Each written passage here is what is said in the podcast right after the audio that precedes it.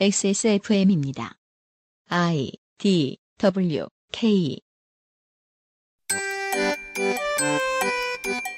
일본 여행을 가서 처음 가서 이상하게 느낀 점이 있었습니다. 서양식 연도가 아니라 이상한 한자 두 개 써 있는 연도가 있었거든요. 어딜 가나. 아저씨는 오늘 무슨 얘기를 해줄 건가요? 자민당 60년을 다 지금 정리할 겁니다. 네. 일본의 간단한 정치사에 대한 이야기입니다. 오늘과 내일의 미나 문구예요.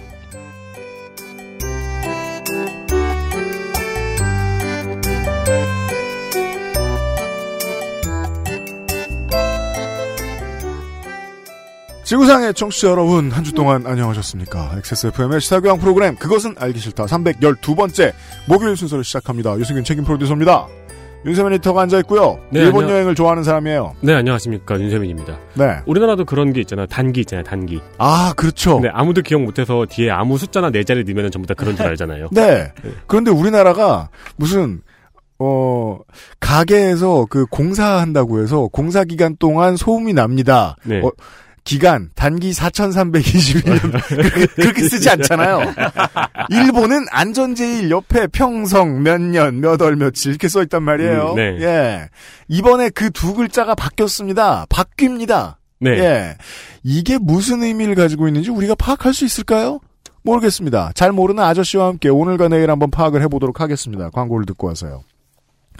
그것은 알기 싫다는 실천하는 사람들을 위한 노트북 한국 레노버 한 번만 써본 사람은 없는 빅그린 프리미엄 헤어케어 액세스몰 음향기기 섹션 강력한 체내 흡수율 평산네이처 야왕데이 야왕나이트에서 도와주고 있습니다. 오늘날 찾아볼 수 있는 가장 완벽한 비즈니스용 노트북 싱크패드 T 시리즈. 지금 바로 액세스몰 전용 특가로 구매하세요. Lenovo for those who do.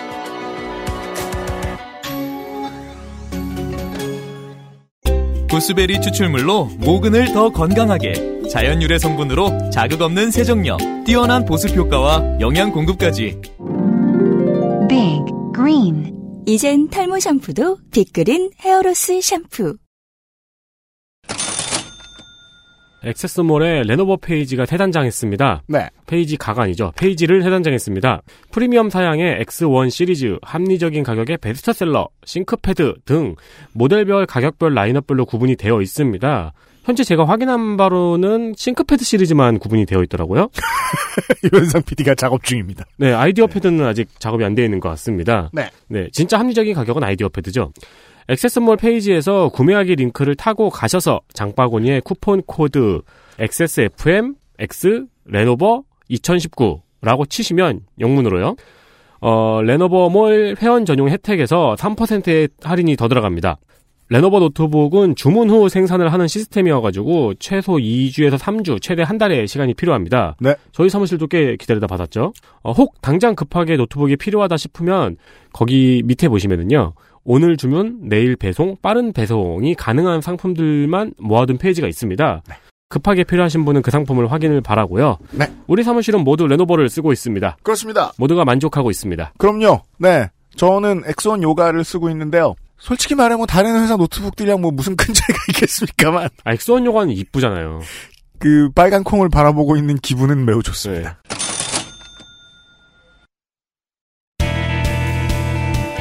News roundup History in the making. 2019년 4월 첫 주의 뉴스 roundup입니다. 네, 꽃게, blue crab, 꽃게 이야기가 첫 뉴스입니다. 혹은 flower crab. 서해 5도 어장에서 조업이 시작됐습니다. 원래 서해 오- 오도 어장에서는요, 그, 늦은 봄하고 늦은 가을이 꽃게철이거든요? 그전에는 잡으면 애가 어려서 안 되고 뭐 이유들이 많이 있는데. 네. 근데 이번에 가장 다른 점이 있죠. 네, 올해부터는 연평어장이 확대됐습니다. 지난해 판문점 선언 이후에 평화 흐름에 맞춰서 국방부와 해경, 인천시가 협의를 거쳐 여의도의 84배 면적의 어장이 확대가 된 겁니다. 그러니까 이제 이전에는 위험해서 못 갔다가 이제는 평화의 흐름이니까 좀 위험도가 낮지 않는가 해가지고 어장을 확대한 거죠. 또한 조업 시간도 앞뒤로 30분씩 늘어났습니다. 네. 조업 시간을 줄인 이유는 양측 군의 그 경계를 좀 편하게 하기 위한 이유가 그동안 가장 컸고요. 이게 평화 수역을 준비하는데 제가 그동안 계속 따라가고 있었는데 1년이 넘게 걸린 작업입니다. 한동안 비워둔 수역이잖아요. 네. 이러면은 여기에선 무슨 일이 있느냐? 양쪽 국가에서 양쪽에서 군대에서 여기 가지 말라 그러니까 양쪽의 어민들은 안 가요. 네. 그럼 중국에서 와서 잡고 그 법적으로 빈 땅이잖아요. 네. 쓰레기 버리고 가요. 그래서 그 불법 조합 어선 같은 데서 버리고 간 쓰레기들을 작년 가을부터 허겁지겁 치웠습니다. 군대에서 음. 나와서 경찰에서 해군이 동원돼서 이걸 했었고 에, 이것 때문에 핫라인을 꽤 돌렸다는 기록들이 보입니다. 근데 이런 거는 사실 뭐, 뭐, 저, 국정 홍보 해주는 것도 아니고, 언론들이 홍보를 해주진 않잖아요. 네. 되게 큰 소식인데요, 제가 보기에는. 남북 화해무드와 관련돼서 나오고 있는 결실들을 보고 있으면 1년 동안 뭐, 금강산 관광도 그렇고, 앞으로 뉴스들이 계속 나올 텐데, 아마 사람들이 계속 안 볼 거예요. 무슨 지들이 LG전자인 것처럼 굴고 있습니다. 통일 관련된 정책은요. 그러면 이제 네티즌들이 막 밝혀줘야 되는데. 아, 뭐, 아니, 이런 좋은 일을 누가 얘기해요? 얘기 안 해. 어쨌든 다음 지선 때 현임 시장 공보에 적힐 말 하나는 눈에 보이네요. 그렇습니다. 4.3 이야기입니다. 어제 추도식이 있었습니다. 네, 국방부와 경찰이 제주 4.3 사건에 대해서 71년 만에 처음으로 유감과 애도를 표했습니다. 어, 4월 3일 광화문 광장에서는 4.3 항쟁, 4.3 항쟁 71주년 기념 행사가 열렸는데요. 민감용 경찰청장이 참석해 방명록을 작성하고 경찰의 행위를 반성, 성찰한다. 무고하게 희생된 분의 영정에 애도의 뜻을 표한다고 밝혔습니다. 또한 국방부에서는 제주 4.3 특별법 정신을 존중하며 진압 과정에서 희생된 제주도민에게 깊은 유감과 애도를 표한다고 밝혔습니다. 경찰은 반성한다는 워딩을 썼는데 국방부는 아직 진압 과정이라는 워딩을 그대로 쓰고 있네요. 또한 서주석 국방부 차관이 강화문 광장의 추모 공간을 방문할 예정입니다. 저희가 녹음하는 현 시간까지는 아직 방문할 예정인데 녹음이 끝날 때쯤엔 이미 방문했겠죠? 그렇습니다. 네. 어, 이게 71년이나 걸릴 일인가 싶고요. 그리고 이게 이제 이번 정부 들어와서 특히나 세 군데 의원실이 좀 열심히 해온 측면들이 있습니다.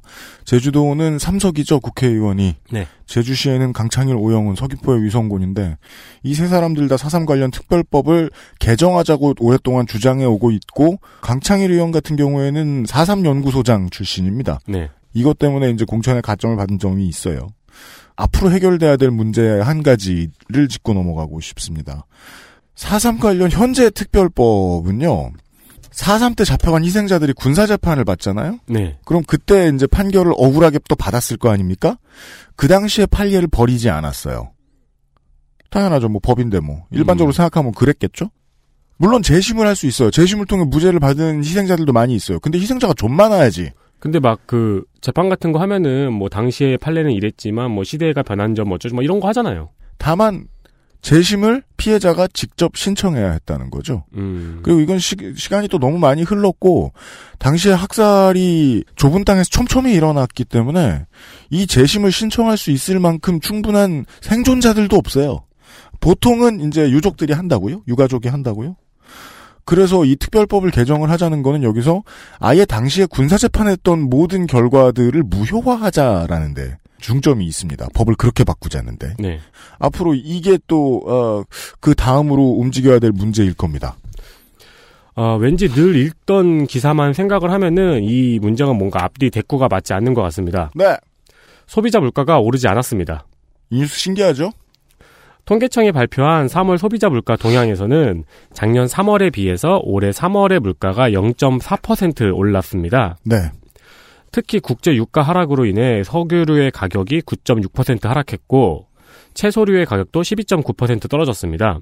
또한 충남도 등 무상급식을 시행한 지역이 늘어났죠. 그리고 병원 검사료나 치과 보철료 등이 하락하면서 서비스 물가 역시 상승세가 둔화되었습니다. 네, 고교 무상급식에 더해서 일부 자, 자치단체는 지금 교복 지원이 이루어지고 있죠? 네. 예, 신학기를 맞아서 그 물가 관련된 것도 상당히 요동쳤습니다. 어, 다만 택시비와 시외버스 요금 등 교통비는 크게 상승했습니다.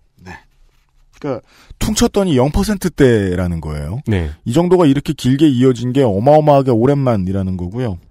뉴스를 바라보는 사람들의 자세를 생각을 해보잖아요. 저- 해보, 해봅시다. 저도 주유소 가서 기름값 볼 때 기분 좋아요. 예. 하지만 그걸 보고 나온 다음에 바로 내 인생이 행복해지는 게 아닌 건 분명해요. 근데 그렇다고 해서 뭐 기름값이 내려갈 땐 찔끔 내렸다 이런 식의 아젠다로 다시 공격하는 건 좀 이상하다.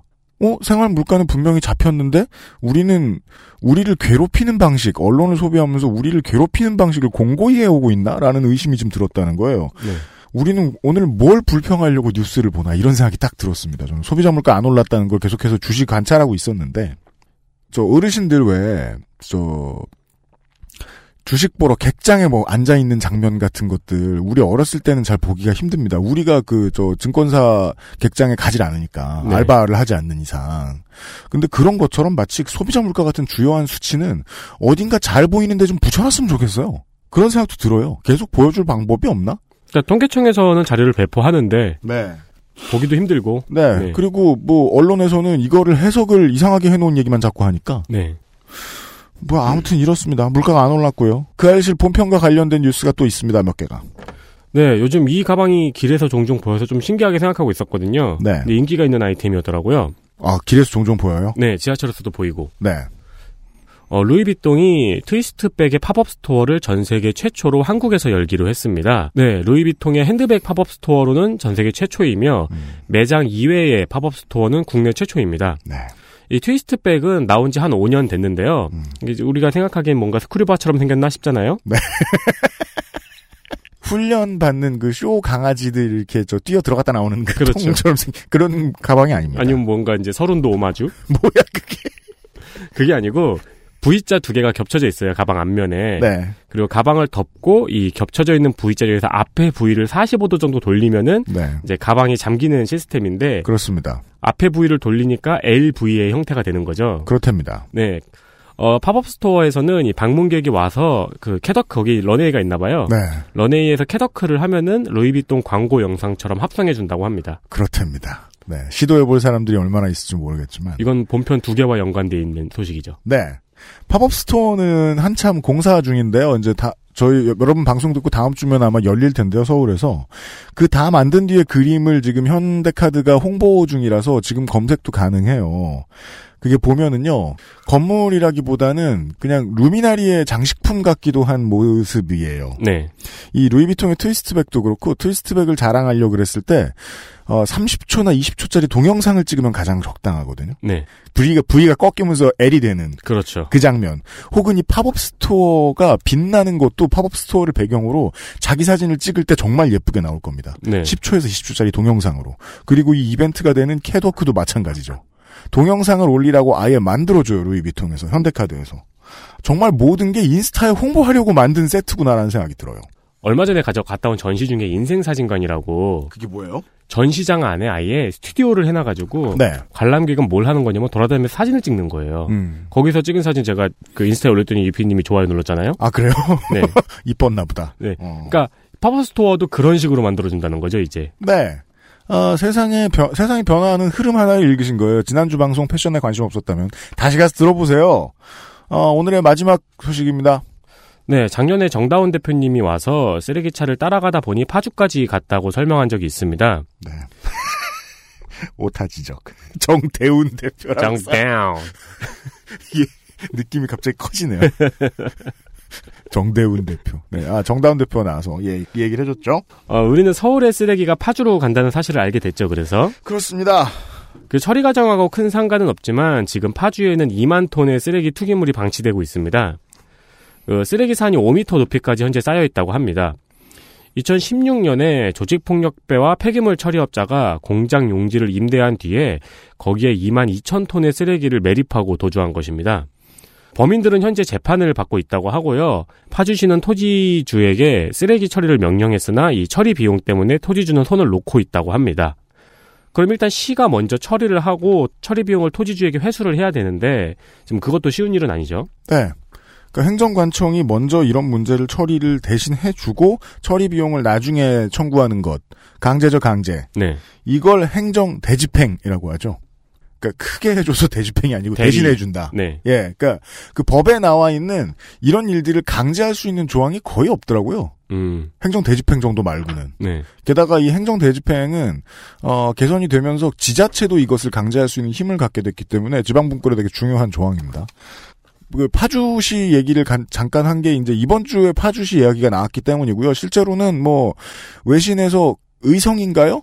쓰레기산 관련 보도 크게 된 적이 있었습니다. 네. 해외에.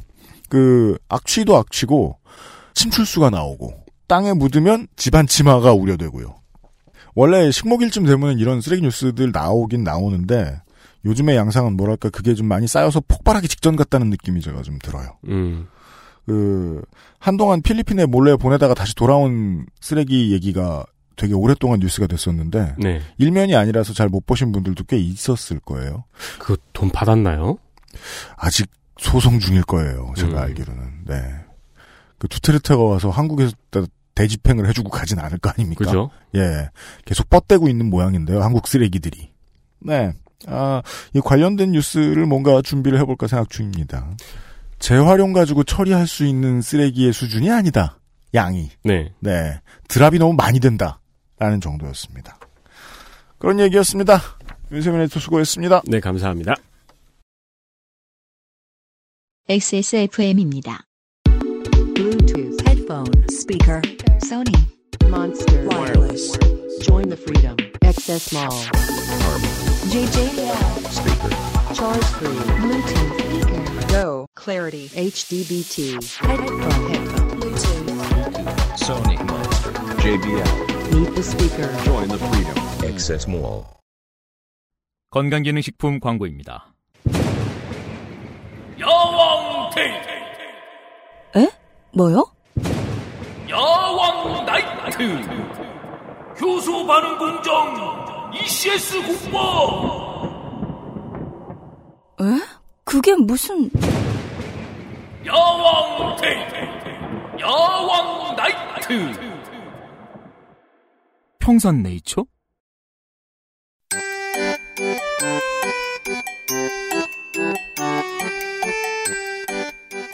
양산형 시사평론 민하문구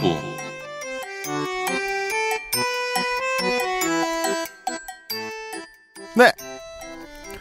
아, 꽃게가 크게 조업을 시작했고 아, 국방부와 경찰이 제주, 사, 제주 4.3 사건에 대해서 71년 만에 처음으로 사과를 한 이번 주말에 이번 주에 아, 미나문구 시간에는 일본 얘기를 좀 해보도록 하겠습니다. 얼마나 뉴스가 많습니까? 보궐선거도 있고 뭐 우리 지금 녹음하는 동안 보궐선거 지금 창원하고 통영 거제에서 하시고들 계신데 예. 네, 뭐 결과 나왔겠죠, 뭐 여러분들 들으실 때는 예, 근데 결과도 안 나왔는데 여기서 보궐선거 얘기 할 수도 없고. 네, 좋은 보궐선거였다. 예. 그리고 뭐 인사 검증 실패 얘기, 그 다음에 뭐 김학의 얘기, 이런 거 다른 데서 너무 많이 떠드는 데다가. 네. 그리고 아직 이게 뭐 딱 떨어지게 이렇게 김학의 사건의 경우에는 뭐 진실이 밝혀진 것도 아니고 말이죠. 이래서 여러모로 애매한 상황에 아무거나 하라고 그러길래. 그렇습니다. 오다를 안 줬습니다.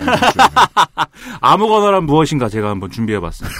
아무거나. 아무거나의 진수. 그 아무거나라고 시켰더니 더 길게 해왔어요, 또? 아, 저도 이 짧게 정리할 수 있다 이런 마음을 가지고 정리를 하기 시작했는데. 그지, 처음부터 네. 그런 마음을 가져야 이렇게 써오지, 원고를. 네, 계속해도 안 끝나더라고 이게 왜 이렇게 안 끝나지 나는 계속 하는데 이게 막 그래가지고 아, 네. 네 페이지나 원고를 썼는데 일본이 아직 망하지 않았다. 이러면서 계속 쓰고 있어요. 계속 쓰면서 아 외직도 아직도 60년 되지 막 이렇게 생각하면서 이게 줄인 거야 이것도 그래서 계속 쓰다가 이거 아닌 것 같다 생각해서 아무튼 이, 이 시작은 일본 사람들이 연호를 바꿨다는 거죠. 네. 네. 우리 이제 연호라고 그러는데 거기 한자를 그대로 읽으면 원호입니다. 제가- 원호. 예, 원호인데 뭐 아무튼 우리식으로 또 얘기를 해야겠죠. 원호. 음. 그리고 이제 우리가 이제 그 일왕이라고 이제 표현을 하는데 원래 이제 일본 사람들 천왕이라고 하지 않습니까? 덴노? 네. 그 사실 저는 이제 원칙적으로 보면은 그 나라 사람들이 부르는 이름을 불러주는 게 맞을 것 같아서 이제 네. 하는 게 좋은데 근데 그렇게 얘기하다가 또 혼날 수 있어요 제가 여기서. 한국어, 저희가 한 번 그 네티즌님하고 얘- 방송할 때 얘기를 저희들이 한 적이 있었습니다. 덕질이라고 했죠? 그런가요? 아, 덕질이라고 했네요. 그 네. 덕지덕지 틀린 그 방송을 하면서 얘기를 한 적이 있었습니다. 동의하지 않는다. 그들이 원하면 그렇게 불러주는 것이다. 네. 고종은 스스로 황제라고 불렀기 때문에 황제인 거다. 네. 그런 것처럼 황제가 맞긴 한데 한국의 언론 관습을 따르겠다. 부득이하게. 그래서 그때 덕질이는 그냥 덴노라고 부르는 게 맞지 않을까라는 의견도 했었고, 네. 음, 아무튼 편의상 일왕갑니다. 예. 네. 그냥 그냥 적당히 타협하고 일왕으로 타협하고 가져. 왜 복잡한데 세상 복잡한데 이거 뭐 네. 어떻게 합니까 제가 그죠? 저도 뭐 어떻게 살아야 될 거 아닙니까? 음. 네.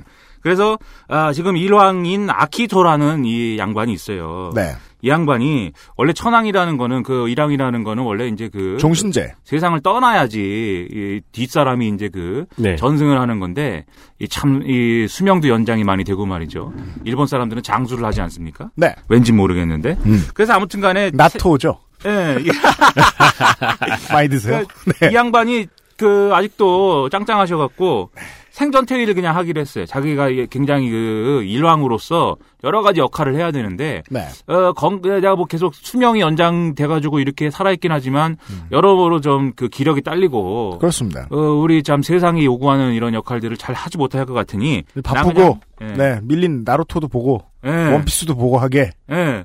우리 아들이 여기도 아들이 두 명이고 이런데 이 아들 얘기해도 또 한 시간이에요. 근데 아무튼간에 아들이 나루이토라고 있는데 네. 이 양반이 이제 그 황태자입니다. 이, 이, 이 동네. 그래갖고 이 양반이 이제 새로운 이제 일왕이 될 거예요. 근데 이 나라는 뭐 당연히 왕이 바뀌면 또 연호가 바뀌는 거죠. 네.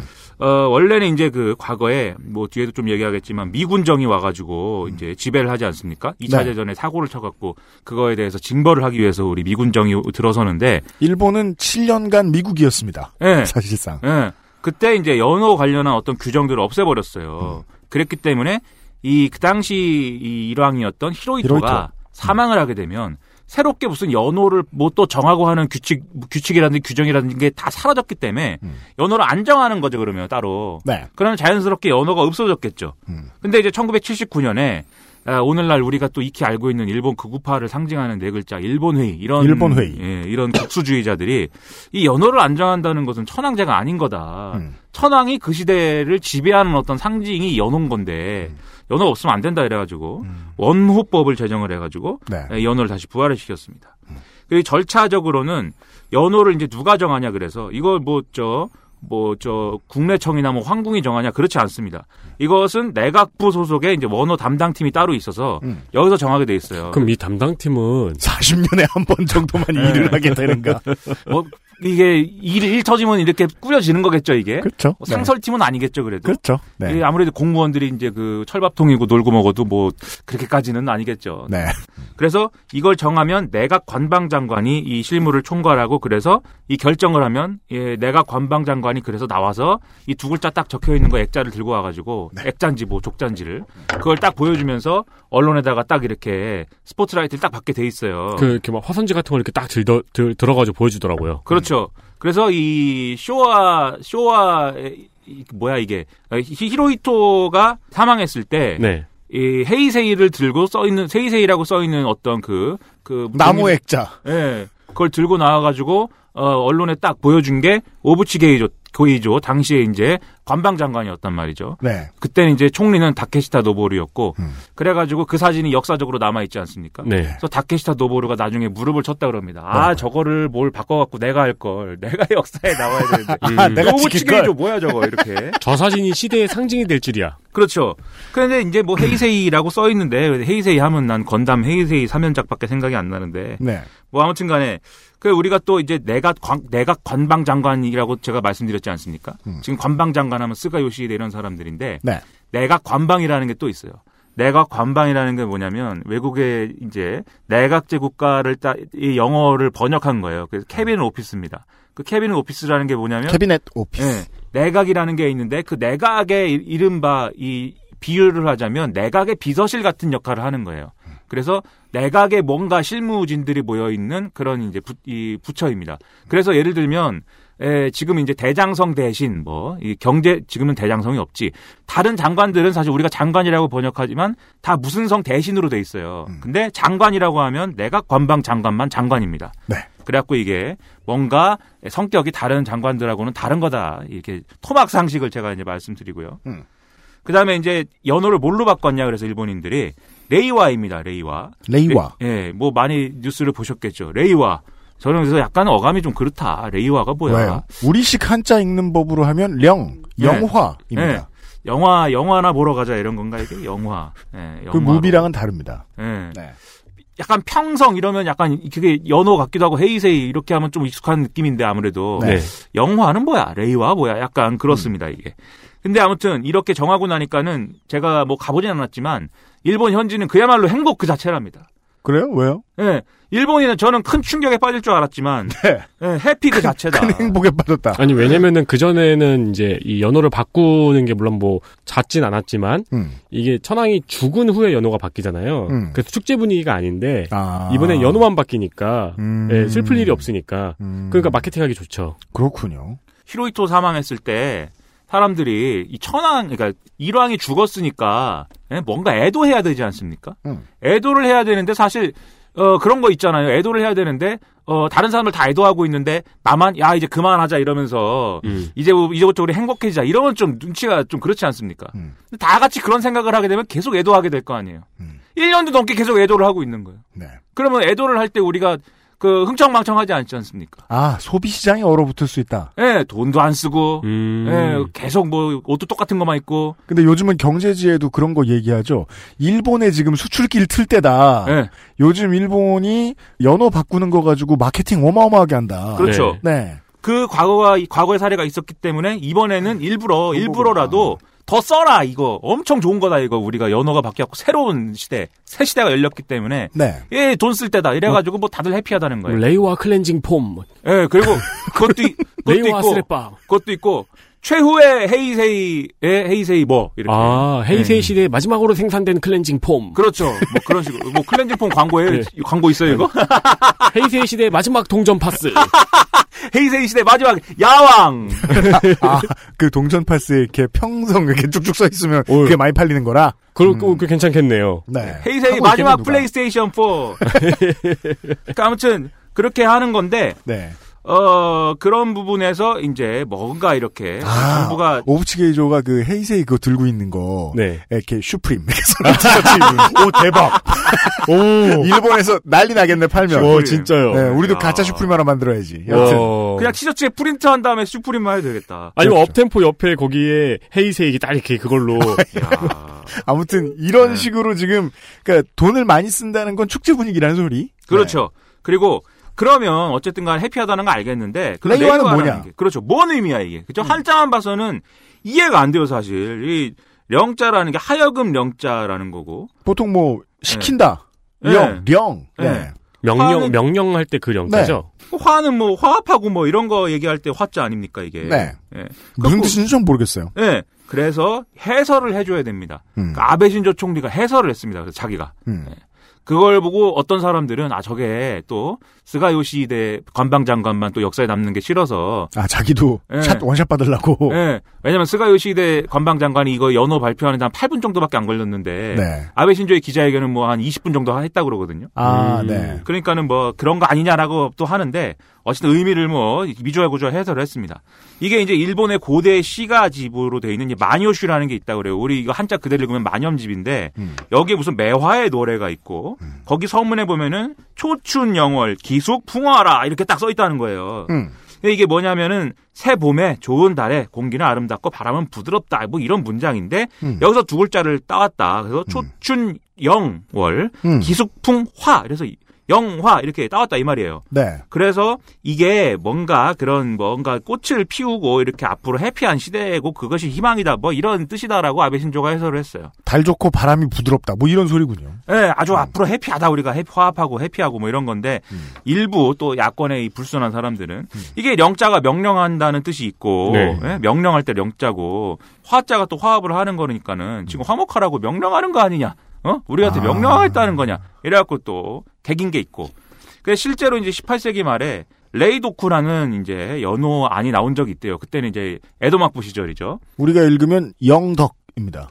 예. 덕에게 영덕. 뭘 시키다. 네. 예. 근데 이제 덕이라는 게 도쿠가와의 덕 같잖아요. 왜냐면 네. 도쿠가와를 또 읽으면 덕천이니까. 덕천. 우리 도쿠가와 이에야스가 덕천가강 아닙니까? 네. 우리 신장에야만 그 한글판을 하면은 이름이 다 그렇게 나와요. 덕천가강, 집전 신장 무슨 그게 뭐다 이렇게 옛날 교과서에는 그렇게 써 있었다면서요? 옛날 네, 교과서에 맞아요. 그렇죠. 네. 그렇죠. 그 네. 조선왕조 500년 드라마에 보면 밑에 풍신수길. 네, 있어요. 그러니까요. 예. 그렇게 그렇게 근데 나와 그게 있 편했어요. 저 같은 사람한테는. 그렇죠. 외우기도 좋고. 네. 그러면 그 덕천의 덕자인데 지금 도쿠가 막부인데 이거 뭐 막부한테 뭘 감히 우리 쇼군한테 뭘 시킨다는 거야. 이래갖고 이게 폐기됐다 그러거든요. 음. 18세기 말에. 그런 것도 있는데 예? 이게 이게 이상하다 뭐 이런 얘기 하는 사람도 있다고 그러고요. 음. 그리고 이거 외에도 이제 아베 신조가 이 일부러 이렇게 정하는 게 있다라는 해석이 또 제기되고 있습니다. 음. 이제 왜 하필 와냐 이런 거죠. 이게 이게 레이와인데 음. 왜 와냐 무슨 얘기냐면 근현대에 들어서 이제 결정된 연호를 쭉 이제 설명을 하면 메이지, 다이쇼, 명치. 쇼와 헤이세이 이렇게 연결되는 거 아닙니까? 음. 근데 이 메이지, 다이쇼는 그렇다 치고 쇼와 헤이세이 그다음에 또 레이와잖아요. 네. 쇼와 헤이세이, 레이와. 그러니까 마치 그 헤이세이를 헤이세이를 왕따시키는 것 같지 않습니까? 두 와들이 네. 쇼와와 레이와들이 음. 그러니까 이게 그런 피- 측면이 있는데 또 여기에 헤이세이라는 말에 담겨 있는 이 의미가 또 있잖아요. 평화를 지킨다 약간 이런 의미가 있지 않습니까? 맞습니다. 예. 그런 의미를 실제로 담아서 이 뭐야 이름이 이- 잊어먹었어. 아키히토가 아키히토. 네. 아키히토가 또 이런 약간 이제 극우주의적 행보를 하는 아베 신조랑 약간 갈등 관계를 이제 맞습니다. 형성하기도 하고. 네. 아케이토 왕은 그 제가 맨날 그 통서 개념 놀리고 또 놀렸습니다만 그걸 왕이 끄집어 냈다는 점에서 매우 혁신적인 예. 선택을 한 인물이었습니다. 예. 그 그리고 예. 지난번 덕질인의 방송에서도 이 생전태위가 개헌을 미루려는 전략이라는 덕질인의 분석도 있었잖아요. 그런 얘기도 있죠. 일본이라는 나라는 또 천황이 정치적으로 민감한 주제에 대해서는 개입을 못하게 돼 있지 않습니까? 음. 그럼에도 불구하고 그래 그렇기 때문에 자기는 사실 국민의 상징으로서 그냥 잘 먹고 잘 살면 되는데 음. 그게 아니라 약간 그래도 정치적으로 예민할 수 있는 어떤 행보들을 하잖아요. 예를 들면 어디 가갖고 뭐 전몰자 외에 이제 뭐 가서 이제 헌화를 한다든지 아니면 이제 어떤 대담을 통해서 사실 이 천황 일가 그러니까 일왕의 일가가 백제계라는 말도 있고 뭐 이런 점들을 언급을 그렇습니다. 굳이 한다든지 음. 그죠. 난리가 났었습니다. 예, 약간 정치적으로 미묘한 그런 행위들을 하는데 그게 사실은 자기 아버지의 그 죄에 대해서 자기 나름대로 책임지려는 어떤 의지를 보인 거 아니냐라는 해석이 있는 거거든요. 그러면 아베 신조가 싫어한다는 거죠? 그렇죠. 싫죠. 그래서 극우 세력들이 아키히토를 좀 싫어하는데 감히 또 천황을 한테 뭐라고 하긴 어렵고 네. 그런 거 그런 분위기가 있는 상황 속에서 그럼 천황한테 뭐라 그러면 또 유신애가 자기들한테 뭐라 그럴 거예요. 그런 점이 있는 거죠. 예. 그래서 사실 헤이세이가 약간 비정상이고 음. 레이와라는 것은 쇼와를 다시 되살리는 거 아니냐 이런 느낌을 준 게 준 거 아니냐라고 또 이 비판하는 사람도 있습니다. 전쟁 때 쓰던 화자를 되돌리다니. 예. 다만 이것에 대해서는 이 와가 이 화자가 사실 여- 이 역대 연호를 다 통틀어서 보면 연호에 많이 등장하는 한자고 그리고 와라고 할 때는 또 이- 그게 일본을 상징하는 글자다. 이런 거- 이런 이제 개- 견해가 있어서 그렇게까지 보는 건 좀 오바 아니냐 이제 이런 반론도 있고요. 제가 보니까 어 이게 그런 반론이 있지만 이 부분을 제끼고서도 아베 신조의 분명한 이제 의중이 반영이 됐다 이렇게 볼 수 있는 부분이 굳이 이것을 또 일본 고전에서 꼭 인용해 주세요라고 계속 뒤에서 아베 신조 내각이 계속 이제 아, 주문을 했다는 것이죠. 원래 이 과거의 일본의 연호들은 대개는 이제 중국 고전에서 인용한 경우가 많았대요. 그런데 이번만큼은 우리가 새롭게 연호를 정하는데 언제까지 중국 고전 그렇지 않아도 중국 싫은데 예? 언제까지 중국 고전에 의존할 것이냐? 우리는 우리 것이요, 우리 것이 좋은 것이요. 그래가지고 일본 고전에서 인용해 주세요. 그래가지고 이 정하는 과정에서 전문가들은 거의 들러리고 거의 이것을 아베 신조가 정해준 거 아니야? 이렇게 보는 시각도 있거든요. 예. 그래서 아 뭐 이렇게 된 거다 이런 이제 해석이 있고요. 그리고 뭔가 아무튼 새롭게 정하고 새 시대를 여는 듯한 느낌이기 때문에 아베 신조 내각의 지지율이 또 오르고 해갖고 에, 모두가 이렇게 해피한 그리고 음. 일본적 전체성도 강화되는 이런 국면으로 가서 에, 모두가 이제 해피한 이런 상황이 된 겁니다. 네. 그러면 이제 우리가 어 뭐 이게 사실 연호라는 게 뭐 그렇게 중요하냐 아무렇게나 정해도 되는 거 아베 신조는 왜 굳이 영, 연호에 이렇게 집착을 해가지고 연호에도 뭔가 일본적 정체성을 담아가지고 뭔가 우리 것이 좋은 것이요를 하면서 왜 그랬느냐에 대해서 약간 생각을 해봐야 되지 않겠습니까? 그럼 뭐 일본 넷에서 막 싸우겠네요. 막 연호가도 연호 가지고도 불편해 하시나요? 막 이러면서. 그렇겠죠. 그렇죠. 그리고 제가 이렇게 쭉 얘기했지만 일본에서 연호가 불편해요 말하는 사람이 지금 얘기한 것처럼 그렇게 많지 않을 거예요 사실 다 해피하지 지금 음. 우리가 우리가 굳이 이렇게 또 우리 언론들이 이걸 정한 거에 대한 어떤 아베 신조의 극우화의 맥락을 또 찾으려고 하니까 사실 네. 이런 비판한 것들을 주로 묶어갖고 우리가 소개를 하니까 우리 언론에 많이 나오는 거지 일본 사람들이 이걸 가지고 뭐 그 국수주의와 민족주의에 대한 그 정도로 심한 막 거부감 같은 거는 한국에 비해서는 없는 것 같더라고요. 음. 네. 그렇죠 그래서 다들 그냥 뭐 해피하기만 할 것 같은데 다 해피하게 그냥 레이와 클렌징 폼. 예 그렇죠 예 레이와 동전 파스. 레이와 그 다음 연호는 아스카와로 합시다. 예. 그래갖고 그러면 왜 언제부터 그리고 어떤 맥락에서 일본은 어, 일본 자민당 정부는 극우화를 이렇게 촉진하고 왜 집착하게 됐느냐 이걸 한번 정리해 보겠다 이런 저의 포부인 것이죠 지금 이게. 네. 지금부터 역사 얘기입니다. 그래서. 네. 네. XSFM입니다.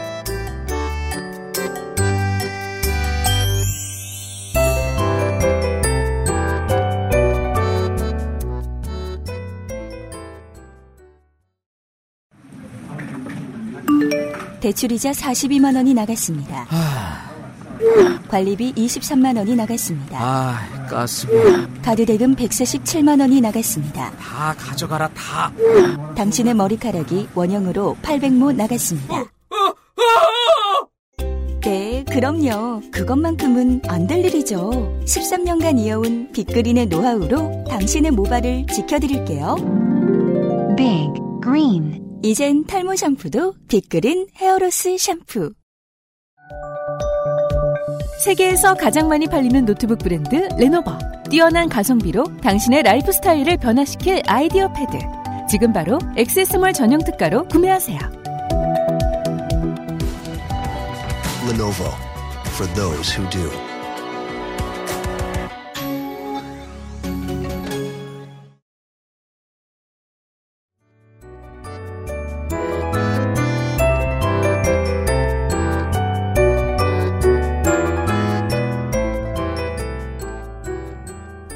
그래서 우리가 이거를 알려면 제가 이거 어디서부터 정리해야 될까를 생각을 해봤어요. 근데 우리가 완벽히 정리하려면 우리는 메이지 유신으로 가야 됩니다. 가는 수밖에 예. 없다. 예, 우리 완전히 통, 통째로 이해하려면 네. 메이지 어, 유신으로 가야 돼요. 근데 7년 전으로 돌아가서 그 알씨를 처음 할 때부터 잘 생각해 보면 어, 아주 옛날로 돌아가는 패널들은 많았습니다. 네. 그 돌아오는 속도가 아, 현재까지 돌아 현재로 돌아오는 속도가 가장 늦은 것이 시사 아저씨가 아닌가 지금 제가 그렇죠. 예상하고 있습니다. 네. 오늘의 원고를 봤는데 오늘 내일에 봅시다. 아니 이거 금방 정리합니다. 이거 뭐 별것도 아니에요 사실 얘기가. 돌아오다 포기하실 수도 있어요. 금방 해봐요 어디. 메이지 유신만 다뤄도 사실 3시간입니다. 그렇죠. 유신 삼거리 나오고 막 난리 납니다.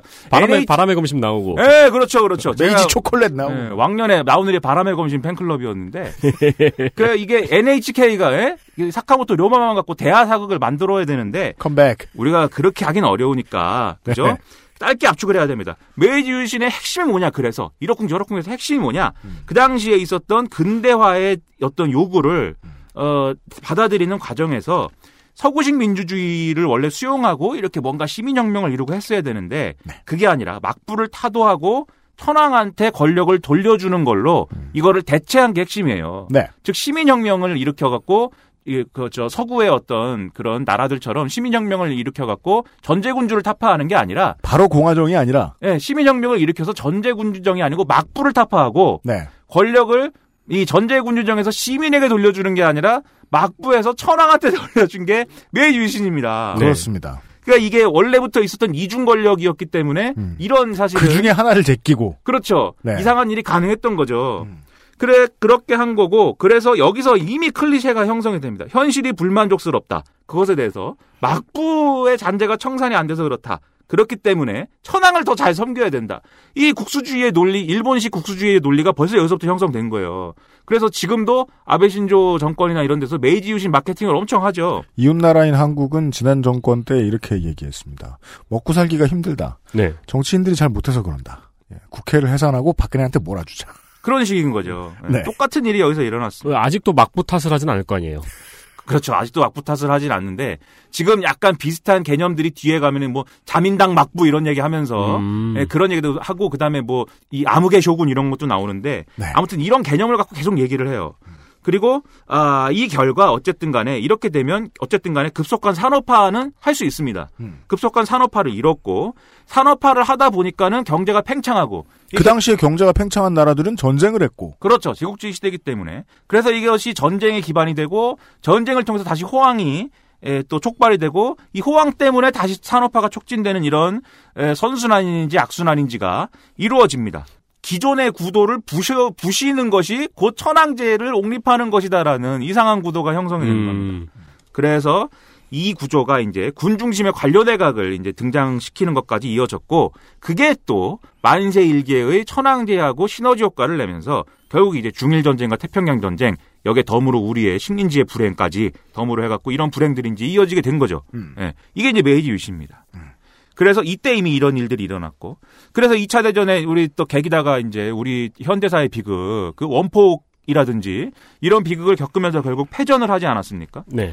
그때 이제 미국이 왔어요. 미- 일본에. 이거 전쟁이나 일으키고 우리 감히 우리 우리한테 태평양 전쟁을 걸어 가지고 우리를 힘들게 한 일본을 우리 혼내 주자. 이렇게 와 가지고 연합군 최고사령부를 설치해가지고 일본을 간접 통치합니다. 직접 통치는 아니었어요. 물론 그 당시에도 그 일본에 수상이 있고 총리가 있었는데요. 총리 네. 대신이 있었는데 사실상 그때의 어, 통치자는 더글라스 메가더라고 봐요. 그렇죠. 이 나라의 통치자는. 예. 그래서 대다수의 일본인들은 이때 메가더가 와서 어, 딱 보니까 이 천황제는 못 없앨 것 같다. 네. 예? 천황 사람들 너무 좋아해가지고 지금. 음. 그래서 천황제는 살려두고 그다음에 천황을 모시는 사람들이 조정이거든 조정. 이게 막부한 다른 거죠 조정. 그렇죠. 예, 조정에 있는 예를 들면 공가 이런 사람들이 있는 거고. 그래서 이 조정을 살려놨어요. 네.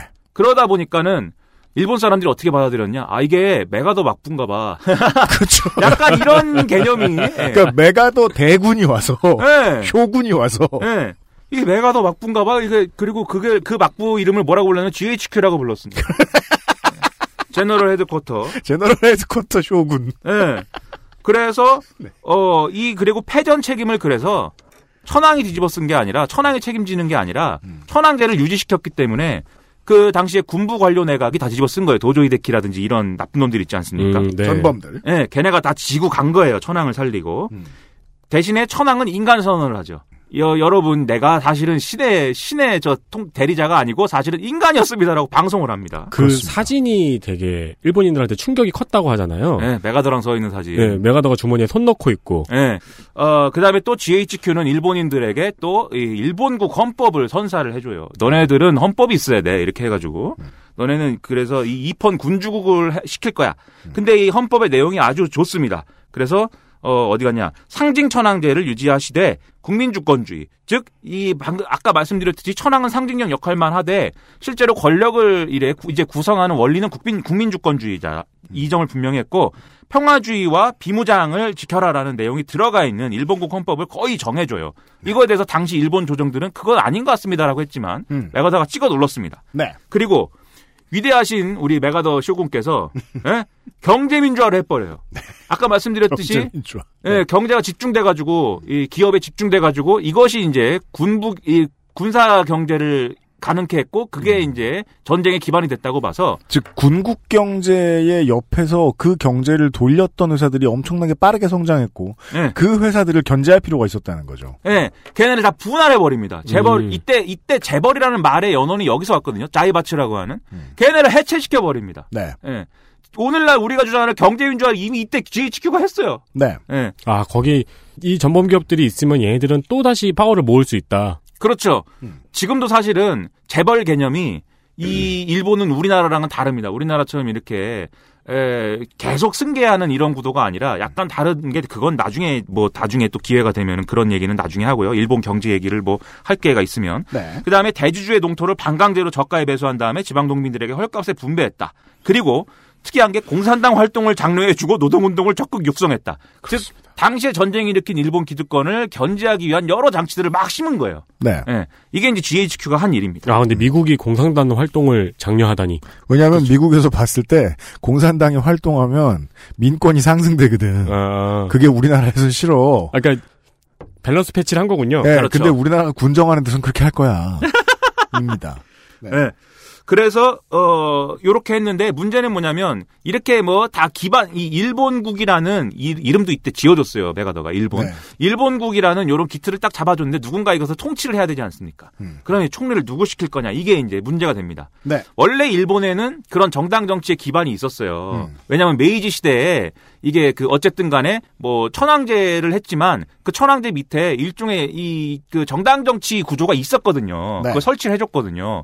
이걸 뭐 이른바 이제 다이쇼 데모크라시라고 데모크라시. 음. 예, 라고 부르기도 하는데 이게 주로 이제 그 정당의 이제 서로의 이제 대결 구도가 에, 번벌 관료들 음. 여기서 번벌이라는 건 과거에 당시에 번이 있지 않습니까? 조슈번, 네. 사스마번. 네. 거기 주류들이 관료가 되면서 그것을 번벌 관료라고 그랬어요. 번의 군벌. 예, 음. 그 사람들이 중심이 된 세력이냐, 아니면 정당 세력, 즉 정당을 통해서 밑에서부터 정치인으로 성장한 사람들 있지 않습니까? 그런 사람들이냐 이런 대결 구도가 있었고, 네. 그다음에 일본은 한반도의 일제 강점기 시절에 민주화 운동 시기였습니다. 예, 예, 그때 예. 일어났던 일련의 사건들 다 네. 합해서 그냥 다이쇼 데모크라시라고 부르죠.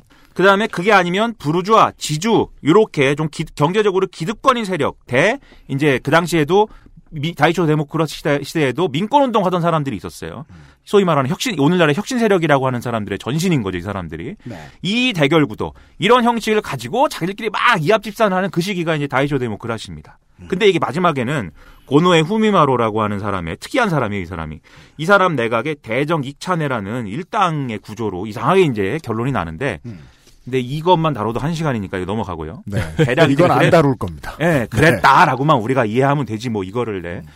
그래갖고 이 GHQ가 이런 기반을 갖고 기성 정치인들 사이에서 내각을 구성하게 만들어가지고 일본을 통치해야겠다 이런 생각을 갖고 기성 정치인들 중에 좀 괜찮은 놈들을 중심으로 해서 막 선거도 치르게 해주고 이렇게 여러 가지 내각 구성을 시도하는데 네. 이게 잘 안 됩니다. 다들 사실 그때까지 기성 정치인들이라는 사람도 이렇게 저렇게 전쟁에 전 전범이거나 해갖고 연루돼 있거나 뭐 이런 여러 가지 사정들이 있을 거 아니에요. 미국이 볼 때 믿을 수 없는 사람이거나 그렇습니다. 그래갖고 이게 여러 가지 아이 우여곡절이 있어요. 예를 들어서 그 당시에 일본 정치인들이 아 이 사람은 총리를 시켜줄 만하지 않을까라고 얘기한 사람이 하토야마 이치로라는 사람이 있습니다.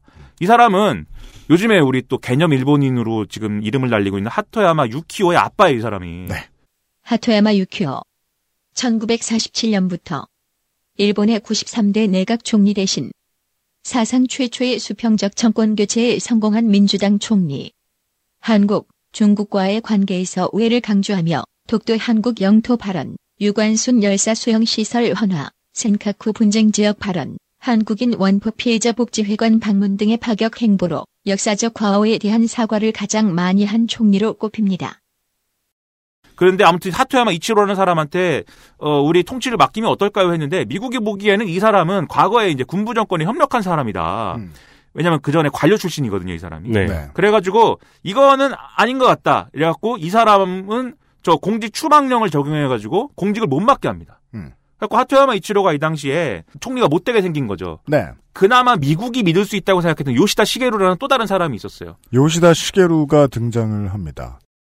요시다 시게루 1878년부터 1967년 일본의 45, 48, 49, 50, 51대 내각 총리 대신 일본의 전후 재건과 경제 부흥의 상징처럼 여겨지는 인물입니다.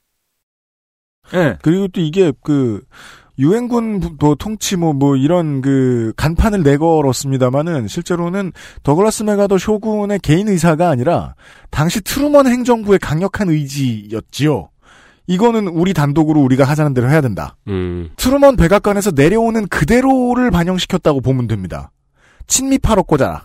그나마 이, 이 와중에 가장 친미파로 보이고 말도 잘 들을 것 같은 요시다 시게루한테 에, 총리를 시켜주면 어떨까요라고 어, 얘기를 하면 메가더 장군과 예, 미국 미국 선생님들이 들어줄 것이다 이렇게 봐서 요시다 시게루한테 뒷일을 부탁을 합니다 하토야마 이치로가 네. 그러면서 내가 컴백을 언젠가 할 건데 예, 이게 뭐 영원하겠느냐 메가더 치하에서 우리가 영원히 살겠느냐 돌아오면 하지만 내가 돌아오면 너는 그때는 나에게 이 당 총재직과 총리직을 넘겨줘야 된다.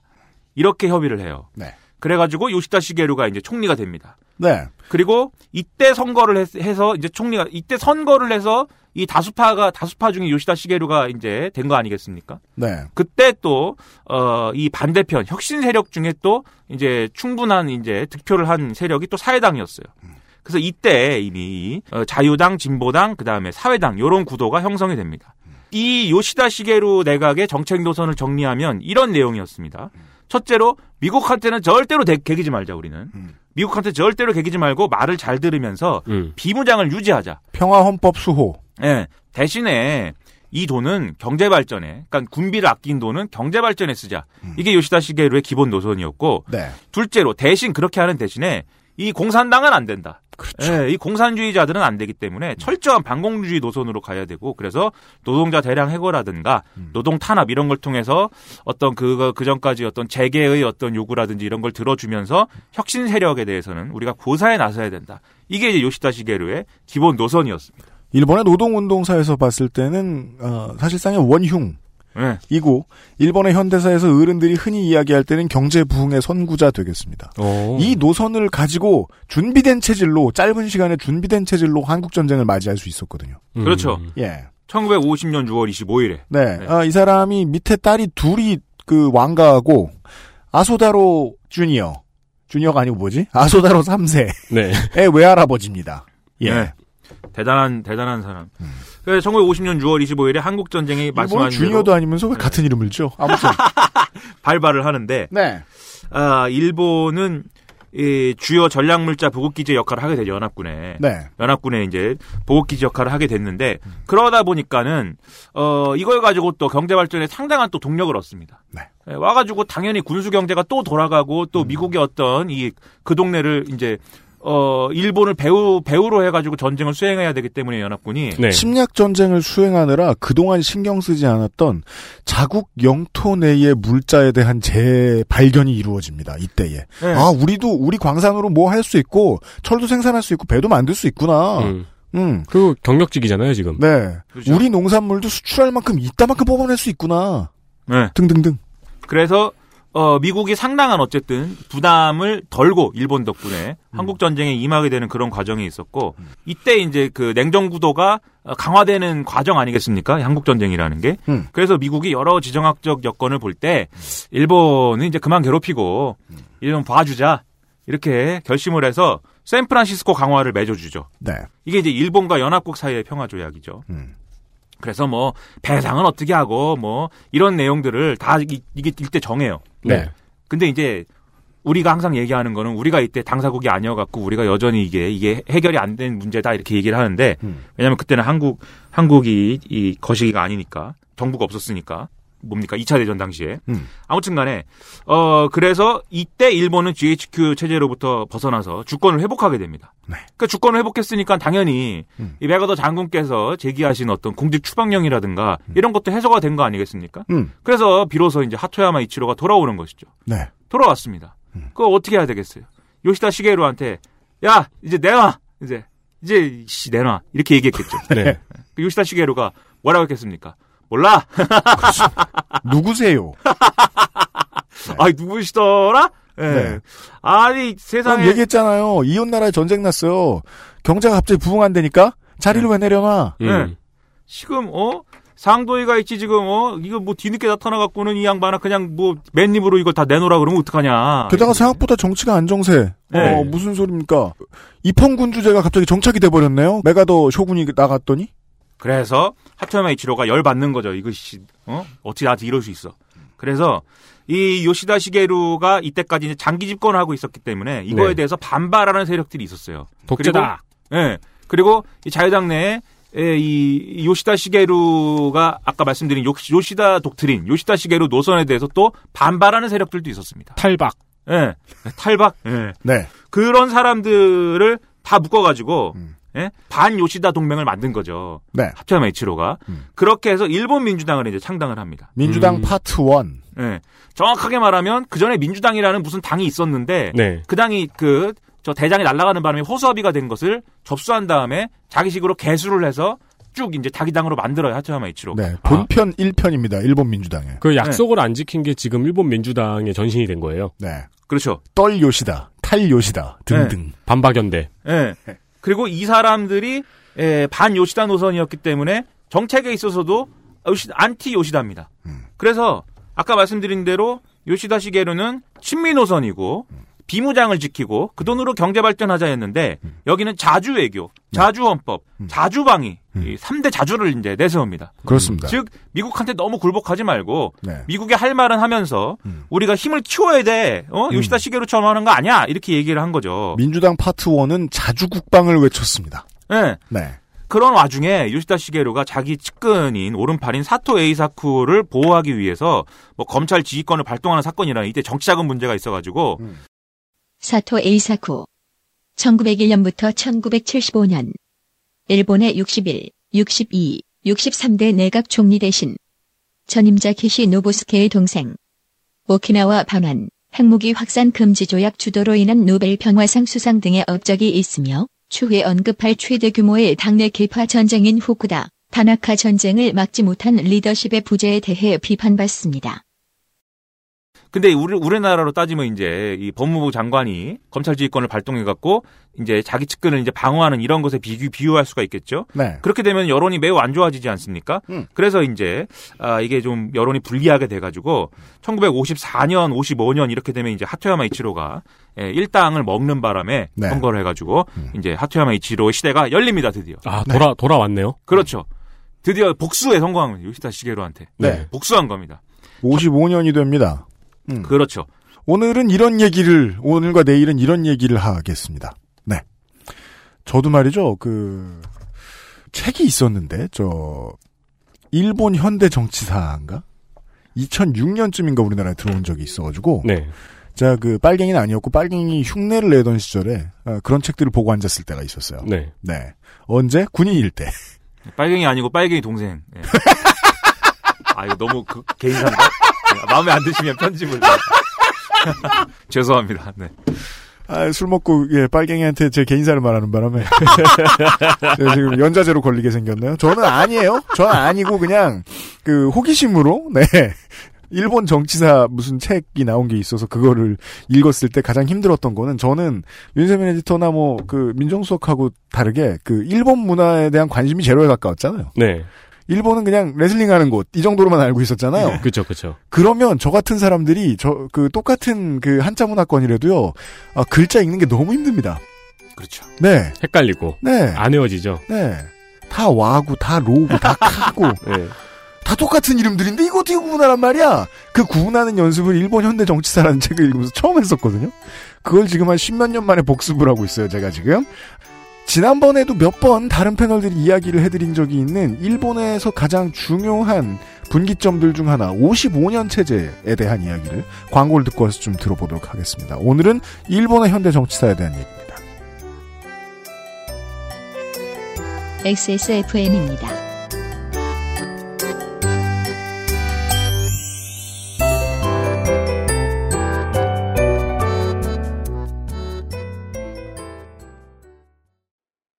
건강기능식품 광고. 야왕 테이프 어? 문제는 최대 흡수율 설명해서는 안 되는데 최대 흡수율 야왕 나이트 평산 네이처? Bluetooth headphone monster Sony Zabra wireless. Join the freedom. Excess Mall.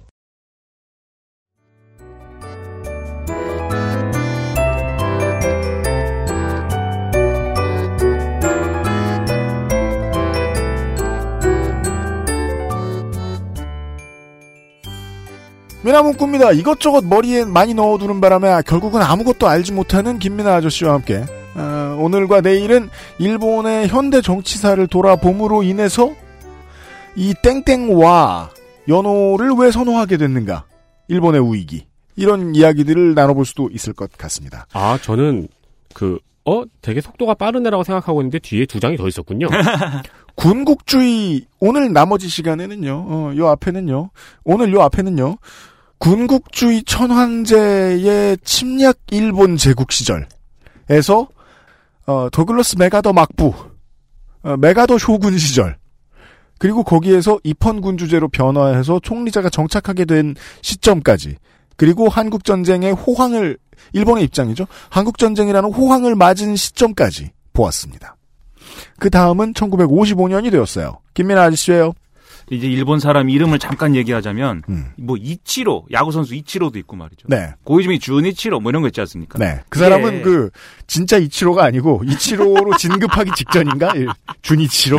그게 비슷해요. 그게. 블리츠 주인공도 이치로 아닌가요? 네. 그게 일본 사람들 이름 질 때 무슨 무슨 로면은 네. 그 우리도 그렇지만 음. 이게 과거에 의학 기술이 많이 발전하지 않았고 이런 시절에 음. 애를 낳으면 자꾸 죽고 또 애를 낳고 뭐 이러잖아요. 네. 그 이제 편의적으로 이제 이름을 짓는 거예요. 그래서 이름을 뭐 고심해서 줘봤자 음. 뭐안 되니까 잘. 그래서 첫째 나면은 이치로. 네. 셋째 나면은 산주로 뭐 이렇게 해가지고 오래 살라고. 아니요 1, 2, 3이에요 그게. 그래요? 예. 아, 1, 1녀, 2녀, 3녀. 그렇죠. 1랑이, 2랑이, 3랑이에요 그게. 그렇군요. 예. 네. 그래서 어 그런 식으로 짓- 짓는데 첫째를 낳는데 첫째가 죽었어요. 음. 그런데 둘째를 낳았어요. 네. 그럼 이게 첫째긴 첫째인데 앞에 첫째가 원래 있었잖아요. 음. 그런 경우에 앞에 이치로가 있었단 말이에요. 음. 그런 경우에는 주니치로. 그렇군요. 아, 네. 맞아요? 네. 아, 그러면 진, 진급하기 전에 이치로가 맞네요. 뭐 그런 셈이죠. 그 약간 주니 자기 이름이 주니치로면 좀 기분이 나쁠 것 같은데. 네. 근데 이 2차 대전 때 활약했던 장군 중에 음. 야마모토 이소로쿠라고 있습니다. 네. 그 사람 이름은 한자로 쓰면 산본 56이거든요. 산본이 성이고 네. 이름이 56이에요. 네. 그래갖고 그걸 본 미국인들이 이 일본인들의 이름 짓는 풍습을 알고 나서 그 이름을 보고 나면 야, 이, 이 집은 자녀를 56명을 낳나 봐. 이렇게 생각을 했다는데 사실 그런 게 아니고 뭐 그 양반을 낳은 횟수가 뭐, 뭐 56년인가 그랬나 봐요. 아. 그래서 그런 웃긴 이름을 줬습니다. 그게. 네. 이름 그 얘기 사람이 잠깐, 태어났을 때는 1856년이었을 거고요. 그런가 봐요. 우리는 1955년의 이야기로 돌아옵니다. 예. 그러니까 이름 얘기 잠깐 했고요. 그 그래서 사회당에 선전했기 때문에 이 하토야마 이치로가 볼 때 하토야마 이치로가 1당이긴 한데 다수당은 1당이긴 한데 과반 이상을 점하지는 않은 상황이었어요. 음. 그렇기 때문에 야 이거 안 되겠다 그래가지고 보수는 다 합치자 이렇게 주장을 합니다. 네. 예, 그래서 여기에 대해서 또 재계가 어, 호응을 해요. 왜냐면은 그 전에 가타야마 데스인가 데스 이름이 그런 이름은 아닌가 아무튼 카타야마 데스. 일본의 46대 내각 총리 대신 사상 최초의 사회당 출신 총리입니다. 41년 전범 도조 히데키 내각의 사퇴를 주도했고 47년에 총리가 됩니다. 그 전에 잠깐 사회당 내각이 있었습니다. 이그 요시다 시게루가 되기 1차 내각 이후에 잠깐 사회당 내각이 있었어요. 이렇게 얘기를 해봅시다. 55년, 55년도 이전에는 꼭 그 자유당만 집권하는 건 아니었습니다. 사회당이 잠깐 집권을 했었어요. 음. 근데 그때 그때 재계가 사회당한테 질린 거예요. 네. 이게 이게 사회당이 집권하면 안 되는 것 같아. 이 생각을 정확하게 갖게 돼가지고 어, 노동운동도 하게 해주고 좀 싫네. 예, 보수 합동을 해서라도 사회당을 좀 선전을 막아주세요. 이렇게 생각을 했기 때문에 그래서 자유당하고 민주당이 우리가 합치자 그래갖고 합의가 됩니다. 그래서 합쳐요. 그게 이제 자유민주당입니다. 그래서 자민당이 시작됩니다. 예. 음. 다만 여기에 이제 요시다 시게로 본인은 참가하지 않아요. 그렇지만 요시다 시게로의 부하들은 다 여기로 갑니다. 어떻게 어떻게 합니까? 또 먹고 살아야지. 따라서 이때부터 자민당과 사회당의 양당 구조가 수십 년을 이어지게 되는데 이때를 보통 일본어로는 1과 2분의 1 정당제 혹은 1.5 정당제라고 표현합니다. 네. 왜냐하면 그 의석 중에 3분의 2를 늘 자민당이 먹고 3분의 1을 늘 사회당이 먹어서 사회당은 개헌 저지선까지만 개헌만 막을 수 있고 사실상 별 힘이 없는 두 번째 정당. 음. 으로 붙어난다는 거죠. 그래서 이게 여러모로 그, 그 뒤에 정치사에 끼치는 의미가 한국의 3당 합당과 아주 비슷합니다. 그렇죠. 아, 그러네요. 그러니까 이 자민당은 헌법을 바꾸고 싶어요. 왜냐하면 지금 헌법은 메가더 장군이 강요한 헌법이기 때문에 우리가 멋있게 전쟁도 하고 뭔가 우리가 멋있게 전쟁도. 예, 자주적인 이런 역할을 하는. 헌법으로 바꾸고 싶어요. 음. 근데 집권은 맨날 할 수가 있지만 집권은 항상 할 수가 있지만 개헌은 못 해요. 예, 개헌을 못 해요. 근데 사회당은 사회당은 과반을 못 점해서 집권을 못 합니다. 음. 집권은 무조건 못 하는데 헌법을 바꾸는 거를 막을 수는 있어요. 개헌은 저지할 수 있어요. 예, 왜냐하면 사회당은 이런 메가더 장군이 강요한 헌법이 내용이 좋은 것 같아. 그렇죠. 네, 평화헌법이고 이러니까. 네. 그래서 이게 둘이서 하고 싶은 일을 전적으로는 못하는 상황이 계속 길게 이어지기 때문에 일본 정치가 굉장히 안정된 상태로 접어들게 됩니다. 그러니까 별 변화 없는. 예. 네. 그러니까 똑같은 거예요, 맨날. 그러니까 이 구조가 이때 보수합동 때 이루어지고, 아, 그리고 나서 하토야마 이치로는 1956년에 일본을 유엔에 가입시키면서 전범국이던 일본을 어쨌든 간에 이 정상화를 해내죠. 네. 예. 거기까지 하고 나는 여기까지인 것 같아 하고 정계 은퇴를 하고 얼마 후에 이제 기력이 다해서 이제 세상을 떠납니다. 참 남의 죽음이라고 네. 막말. 여러분 이 일본 정치가 일- 일본 정치사를 보면서 우리가 정말 큰 충격을 받게 되는 게 네. 사람들이 자꾸 죽어요. 그렇습니다. 이게 아, 너무 그래요. 네. 큰 충격입니다. 아, 이거 왜 죽죠? 자꾸 죽습니다. 이거 왜? 근데 아무튼 간에 네. 근데 우리나라는 막 은퇴하고 한참 뒤에 돌아가시고 이러는데. 그렇죠. 저기는 네. 중간에 죽고. 네. 네. 근데 궁금한 게 여기서 사회당이 갑자기 나왔는데 네. 원래 사회당은 어떤 노선이었나요? 그 전부터 이제 그 이것도 사실 일본 정치의 야당사를 또 한 번 해야 됩니다. 아, 죄송합니다. 이게 복- 잠깐 알겠어요? 죄송합니다. 자기들끼리 복잡해요 또. 음. 어쨌든 간에 한마디로 정리하면 과거부터 쓰는 혁신 세력들이 네. 아까 다이조 데모크라시 때 있던 혁신 세력들이 이렇게 저렇게 자기들끼리 노선을 변화해 가면서 에, 이합 집산 하다가 뭐 생긴 당이에요 그게 그냥 음. 그렇게만 그냥 정리하고 혹시 나중에 기회가 되면 일본 어. 야권에 대해서 네. 는 내각제의 일본 정치 구조에서 다수당이 된다는 건 총리가 나온다는 뜻입니다. 네. 자민당이 생기고 자민당이 꾸준히 집권했다고요. 총리가 나와죠 이제.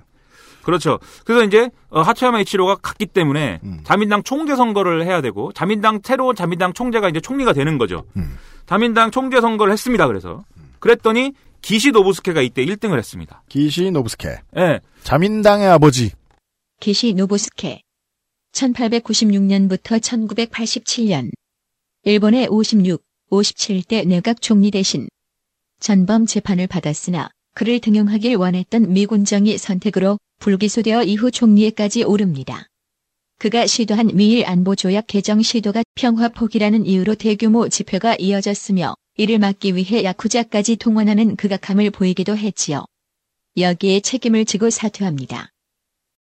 총재 선거에서 1등을 하던 1등을 할 수 있었던 사람은 돌연 사망했어요. 음. 총재 선거에서 돌연 사망해서 기시노부스케가 1등이 됐어요. 근데 결선 투표에서 졌, 졌어요.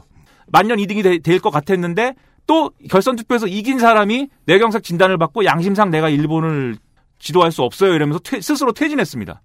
그러니까 두 번의 건강 남의 건강의 불행이 기시노부스케에게 총리직을 안기는 음. 이런 역사의 장난질이 일어났습니다. 네. 예. 근데 요 기시, 기시노부스케라는 사람은 어, 쇼와의 요괴 이런 이름으로 불릴 정도로 아주 어, 저, 효와의 요괴. 예, 네. 아주 그 주도 면밀한 사람인데 어쨌든 과거에 전범 A급 전범으로 분류될 만큼 이 그 당시에 전쟁 내각에 굉장히 협조적인 사람으로 알려져 있죠. 네. 거- 그리고 아까 하토야마 이치로의 동조에서 자유당 내에서 어, 요시다 시게루 반 요시다 시게루 노선을 갖고 하토야마 이치로의 동조한 세력의 사실은 선두에 선 사람 중에 하나거든요. 기시노부스케가. 네. 그러니까는 사실은 요시다 시게루 노선에는 굉장히 반대한다는 색채가 강한 거죠. 미일 관계에 적대적이고 그렇죠. 자주 국방을 표방하는. 그렇죠. 아니 전쟁 끝난 지 얼마 됐다고. 그렇죠. 그래서 이 당시에 미일 안보 조약을 개정하자. 이 미일 안보 조약이라는 거는 이제 미국하고 일본 간의 어떤 군사라든지 이- 군사적 이제 문제라든지 이런 걸 규정한 조약인데 그 조약이 우리한테 불평등하게 돼 있기 때문에 이걸 평등하게 고쳐주세요라고 아이젠하워 당시에 미국 행정부랑 협상을 합니다. 네. 그리고 아이젠하워 입장에서도 일본이 앞으로 일본하고 이제 우리가 저기 뭐 이 동네 저 동네 다 관여하기도 좀 그렇고 어뭐 중국과 소련이 막 이렇게 우리 골치 아프게 하지만 이 동아시아에서 일본이 잘 버텨주면은 우리가 그렇게까지는 또 골치 아프지 않아도 되잖아. 네. 일본 말은 좀 들어줄 필요가 있다. 예. 그래가지고 이 협상을 또 잘 해요. 그래서 어쨌든 간에 에, 미일 안보조약 개정이 이제 목전에 오는데 하지만 자민당 내 온건파들이 또 이것에 반대했습니다. 지금 냉정 구도가 예? 세계적으로 형성되고 있고 그것이 강화되고 있는데 일본이 굳이 이 냉정 구도 안으로 빨려 들어갈 이유가 있느냐? 예? 이 그런 주장을 하면서 어, 반대하고 그 다음에 사회당, 시민단체, 학생 이런 사람들이 반전 구호 외치면서 이렇게 다 반대를 했어요. 근데 기시노부스케는 마음이 급했습니다. 왜냐하면 아이젠하워가 일본에 오기로 했는데 뭔가 그 전에 미일 안보 조약을 개정을 해서 아이젠하워가 왔을 때 모두가 다 같이 해피한 그림을 만들고 이런 그림을 만들어야 사실은 내부 여론 정리를 빨리 해야. 혹시나 이렇게 다 반대하고 난리 났는데 아이젠하워한테 불상사라도 생겨봐요. 그렇죠. 예. 얼마나 칼빵 막 이런 거요? 아니 막 아, 집회 그- 물결이 막 예. 있고 막 이러면 어떡해. 실제 무슨 일이 있었냐면 아이젠하워가 방해를 해야 되는데 그냥 할 수가 없으니까 그 비서 중에 한 명이 와가지고 사전 답사를 했어요. 음. 그 사전 답사를 해- 하고 있는데 시위가 막 일어나고 그다음에 이때 기시노프스케가 이 시위대를 진압하기 위해서 극우 세력들을 막 동원하거든요. 네. 그게 오늘날의 무슨 뭐 일본 회인이 하는 사람들의 전신이죠. 아무튼 아스팔트 우파들을 동원해갖고 싸움을 붙입니다. 그 같은 시기에 이승만 정권하고 좀 비슷했습니다. 네. 다들 음. 생각하는 게 비슷해요.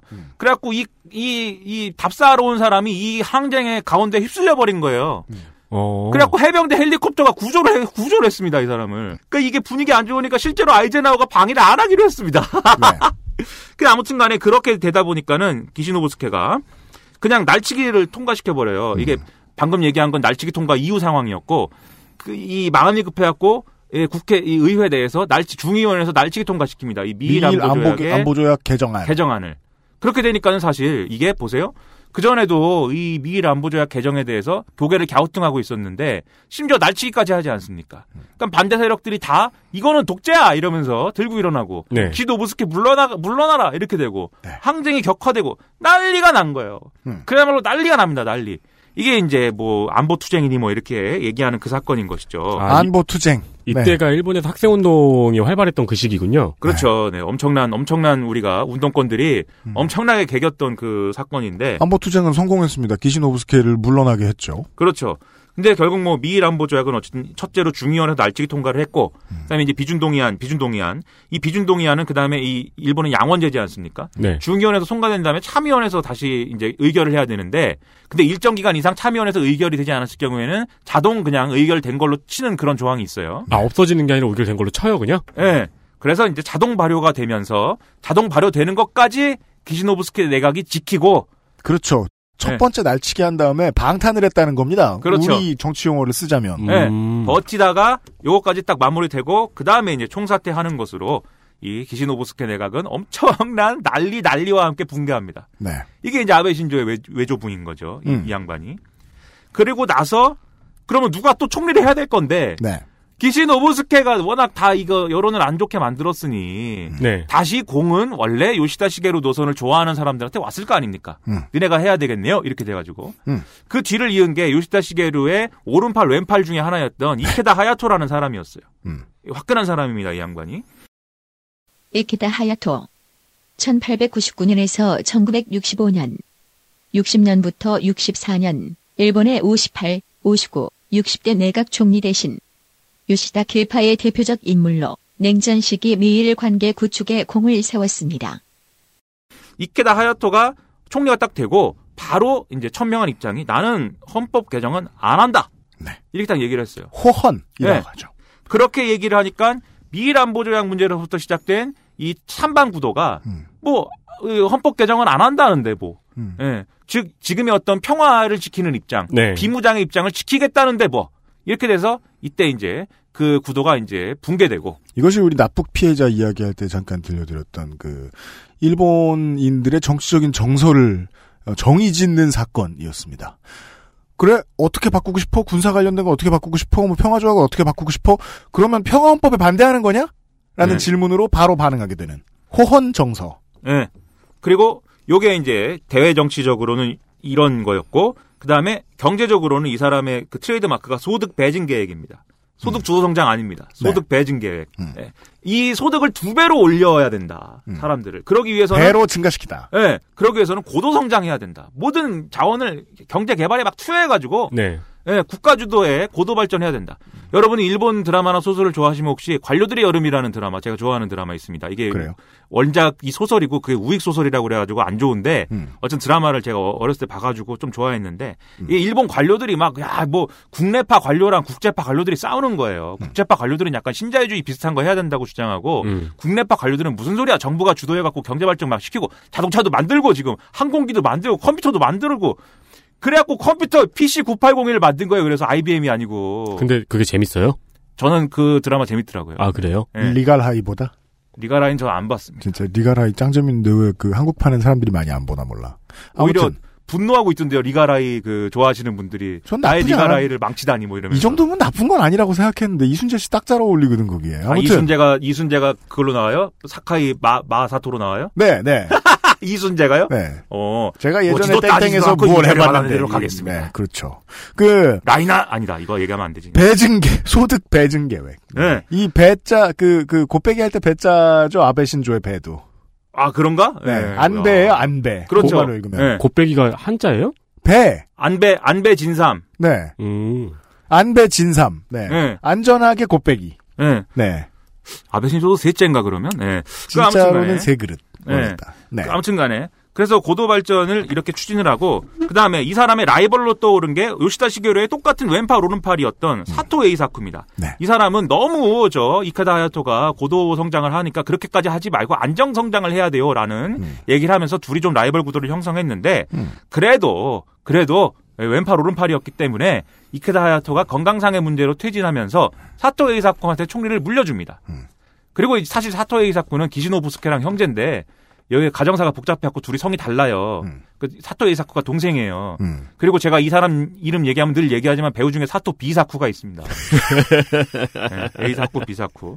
사토 비사쿠가 있어요. 네. 그래갖고 아무튼 이거 간에 거의 지난주보다 더 새로운 이름이 많이 나오네요. 그러니까요. 청취자 여러분들 들으시기엔. 아, 지난주에 새로운 이름이 많이 나왔네요. 그 뭐 나이키 그렇죠. 신발 얘기하시던데. 네. 네, 맞아요. 네. 네.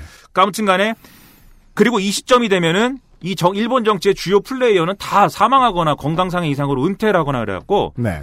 사토 에이사쿠가 주류를 재편해 버립니다. 그 사토 에이사쿠 위주의 정국이 딱 형성이 그 되죠. 주류를 재편했다는 거는 55년 체제 이후에 일본 정치에서 무슨 소리냐? 이 사람 중심으로 최대 계파가 자민당에 형성됐다는 소리입니다. 그렇죠. 네. 그래서 이제 사토 에이사쿠의 시대고 그러면 포스트 사토 에이사쿠를 누군가 준비해야 될 거 아닙니까? 음. 그렇게 되면서 사실은 자민당에 지금까지 이어져 오는 5대 파벌 구도가 형성이 됩니다. 5대 파벌. 예. 첫째로 사토 에이사쿠파는 여기에 측근 중에 다나카 가쿠에이라는 사람이 있어요. 이 사람이 사토 에이사쿠파를 이제 어, 책임지는 그런 사람이 되고요. 그래서 이건 다나카파가 됩니다. 그다음에 이케다 하야토의 뒤를 잇는 사람들은 우리가 잘 알고 있는 오히라 마사요시가 이런저런 뭐 우여곡절 끝에 오히라 마사요시가 책임지게 됩니다. 음. 그리고 그 다음에 뭐야 뭐 어디까지 얘기했죠? 기시 노부스케. 네, 기시 노부스케를 계승하는 사람들은 자기들끼리 뭐 이렇게 붙었다 떨어졌다 하지만 결국은 후쿠다 다케오라는 사람이 계승을 합니다. 그리고 원래도 원래 이제 기시 노부스케랑 입장이 같지만 전에 다이쇼 데모크라시 때 말씀드렸듯이 관료냐 정당인이냐의 대결 구도가 있었잖아요. 네. 그때 정당인이야라고 주장하는 그 정체성을 계승했던 고노 이치로라는 사람이 있었는데 고노 이치로는 기억 안 해도 돼요. 이 사람을 계승한 나카소네 야스히로가 또 주요 파벌의 플레이어로 등장을 합니다. 나카소네 야스히로. 네. 나카소네 야스히로 1918년 82년부터 87년 일본의 71, 72, 73대 내각 총리 대신 미일 관계에 있어 로널드 레이건과 친밀한 관계를 바탕으로 안전 보장 체제를 강화했으며 경제적으로는 공기업 민영화가 가장 큰 족적으로 평가됩니다. 중의원 연속 20선 당선의 기록을 가지고 있습니다. 그리고 이게 네 개 얘기했죠 지금까지 파벌은 하토야마 이치로가 일본 민주당을 창당할 당시에 네. 약간 쪼렙 정당 중에 우리도 할게요 이제 합류한 정당 중에 개진당이라고 있어요. 네. 이 개진당이라는 분들은 자기들은 보수인데 시장 경제를 중시하고 보수신데 네. 수정 자본주의자다라고 해가지고 복지 제도를 해야 되고 정부 중심의 재정 지출을 해야 된다고 주장하는 약간 약간 이상한 노선의 분들이에요. 이분들이 독자적인 파벌을 형성해서 여기는 미키 다케오라는 사람이 이 파벌을 이제 파벌 영수로 등장합니다. 미키 타케오 1907년에서 1988년 일본의 66대 내각 총리 대신 다음 회에 나올 록히드 사건에 대한 수사에 있어 당내 다수파가 모두 물러서자 지휘권을 발동하여 당내 주요 인사들을 체포하고 구속함으로써 지지세를 얻습니다. 이 사람도 나중에 총리가 됩니다. 네. 그래서 종합하면 다나카파, 오이라파, 후쿠다파, 그 다음에 뭐야 나카소네파, 미키파 이렇게 5대 파벌이 형성된 거예요. 다 총리가 됩니다. 네. 네. 요 다섯 개 파벌이 계속 나, 야, 자기들끼리 나누기 나누기도 하고 붙기도 하고 막 이러지만 음. 지금까지 사실은 이 구도가 기본적으로는 유지되고 있어요. 신기하지 않습니까? 거의 연정이네요. 그런 셈이죠. 자민당이라는 큰 당 안에서 네. 이 다섯 개 파벌과 이 입장을 같이 하고 달리하고 이런 과정이 계속 자기들끼리 이렇게 편 먹고 저렇게 편 먹고 계속 그렇게 해온 역사가 자민당 파벌 역사입니다. 음. 우리가 이 그, 일, 저 뭐냐, 독일과, 어, 북유럽 일부, 그리고 미국에서 이제 총리나 대통령 선거 하는 거 보고 제가 아주 조심스럽지만 이런 얘기를 했던 적이 있었습니다. 한국 정치 상황이 상당히 많은 나라들의 미래상인지도 모르겠다.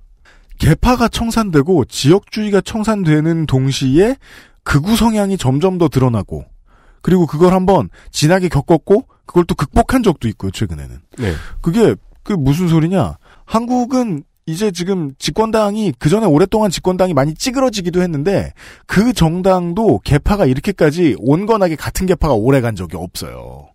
해체되고 또 해체됩니다. 네. 근데 일본은 참 아저씨의 표현 중에 하나를 끄집어내자면 안정적, 좋게 말하면 안정적, 어, 나쁘게 말하면 정말 죽어라 안 바뀝니다. 그러한 어, 지금의 죽어라 안 바뀌는 상황이 언제 어떻게 생성되는가 이 신장의 야망 전편을 들으셨습니다. 진짜 신기한 게 저는 나이가 지금 30대 중반밖에 안 됐는데 초등학교 때하고 지금하고 비하면 정당 이름 바뀌어 정당 생겼다 없어져 이런 게 엄청 많잖아요. 그렇죠. 근데 이 나라는 그런 게 없네요. 지금 손학규 개파 없어요. 음. 손학규. 정동영 파 없, 정동영. 네. 한 명씩 남아 있어요. 아, 그렇게 얘기하니까 상당히 슬프네요. 그죠? 개파 있다 자기만 남은. 네. 여튼 한국보다 어, 매우 그 딱딱한 일본의 정치사가 여러 가지 방식으로 굴러가던 시절의 이야기를 드렸고요. 내일부터는 조금 더 어, 딱딱한 얘기들을 해보겠습니다. 아, 이거보다 더 딱딱해요? 그렇죠. 이때만 해도 사회당도 집권한 적 있고 많은 변화가 있는 편이죠. 제가 보기엔. 음, 예. 내일 이 시간에 좀 더 이야기를 나누어 보지요. 김민아 아저씨하고 같이 불러가도록 하겠습니다. 내일 이 시간에 그대로 인사드릴게요. 안녕히 계십시오. 안녕히 계십시오. XSFM입니다. I D W K 괜히 했나 이거? 아니요, 근데 재밌어요.